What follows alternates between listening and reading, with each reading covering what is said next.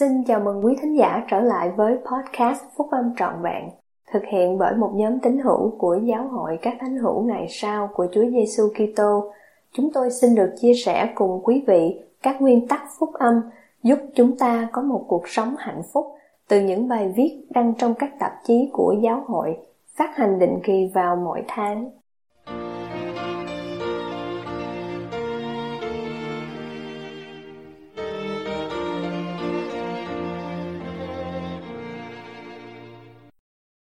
Vị tiên tri đã dạy điều gì trong đại hội trung ương?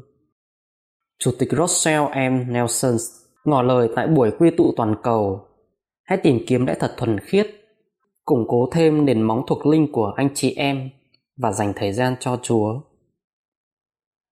Chủ tịch russell m. Nelson đã mời những người tham dự đại hội trung ương của giáo hội các thánh hữu ngày sau của chúa giêsu kitô trên toàn cầu lắng nghe lẽ thật thuần khiết giáo lý thuần khiết của đấng Kitô và sự mặc khải thuần khiết, củng cố thêm những nền móng thuộc linh của họ và dành thời gian cho Chúa.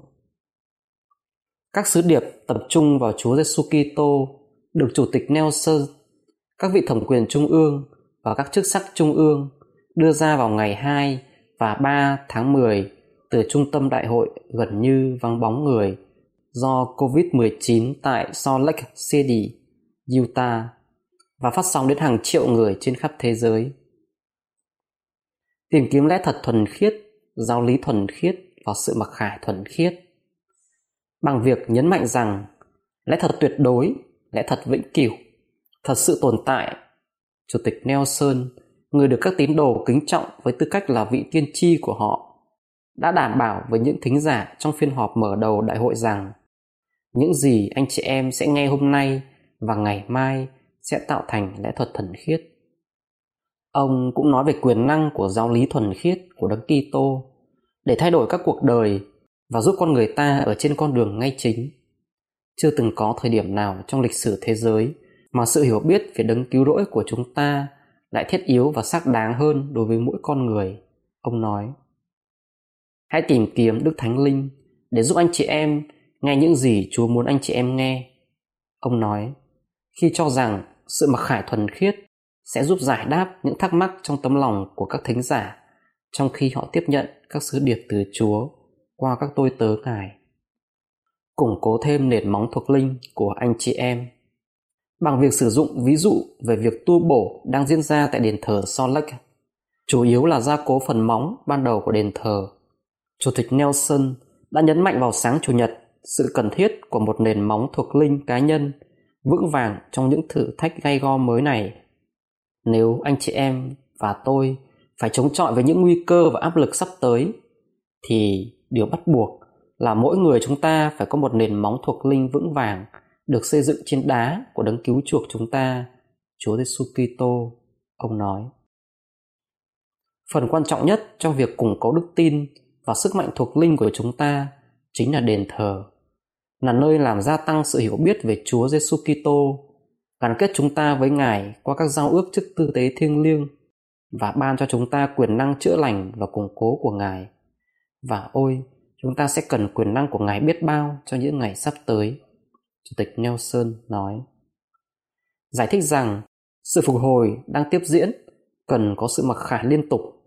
Chủ tịch Nelson nói rằng Chúa, qua những điều chỉnh gần đây và trong tương lai về các thủ tục trong đền thờ đang tạo cơ hội cho mỗi chúng ta củng cố các nền móng thuộc linh của mình một cách hiệu quả hơn bằng cách tập trung cuộc sống của chúng ta vào Ngài và vào các giao lễ và giao ước trong đền thờ của Ngài. Bằng cách trung thành với các giao ước đền thờ, khi nào trận động đất thuộc linh xảy ra, anh chị em sẽ có thể đứng vững nhờ vào nền móng thuộc linh chắc chắn và không lay chuyển của anh chị em. Ông nói dành thời gian cho Chúa. Trong phiên họp kết thúc đại hội vào chiều Chủ nhật, Chủ tịch Nelson đã khẩn nài những người tham dự chống lại sự lôi cuốn của thế gian bằng cách dành thời gian cho Chúa trong cuộc sống của anh chị em. Ông nói, hãy làm cho nền tảng thuộc linh của anh chị em được vững mạnh và có thể chịu được bài kiểm tra về thời gian bằng cách làm những điều cho phép Đức Thánh Linh luôn ở bên cạnh anh chị em. Nếu hầu hết thông tin mà anh chị em nhận được là từ mạng xã hội hoặc các phương tiện truyền thông khác, thì khả năng của anh chị em để lắng nghe những lời thì thầm của thánh linh sẽ bị suy giảm. Chủ tịch nelson nói, chúng ta mời thánh linh bằng cách thay đổi sự tập trung của anh chị em vào chúa giêsu kitô qua lời cầu nguyện và học tập phúc âm hàng ngày, thờ phượng trong ngày sa bát dự phần tiệc thánh và dành thời gian cho chúa trong đền thờ. Chủ tịch nelson khi ấy đã loan báo tên của 13 ngôi đền thờ mới Chúa biết anh chị em và yêu thương anh chị em, ông kết luận. Ngài là đấng cứu rỗi và đấng cứu chuộc của anh chị em. Ngài lãnh đạo và hướng dẫn giáo hội của Ngài. Ngài sẽ dẫn dắt và hướng dẫn anh chị em trong cuộc sống cá nhân của anh chị em nếu anh chị em chịu dành thời gian cho Ngài trong cuộc sống của mình mỗi một ngày.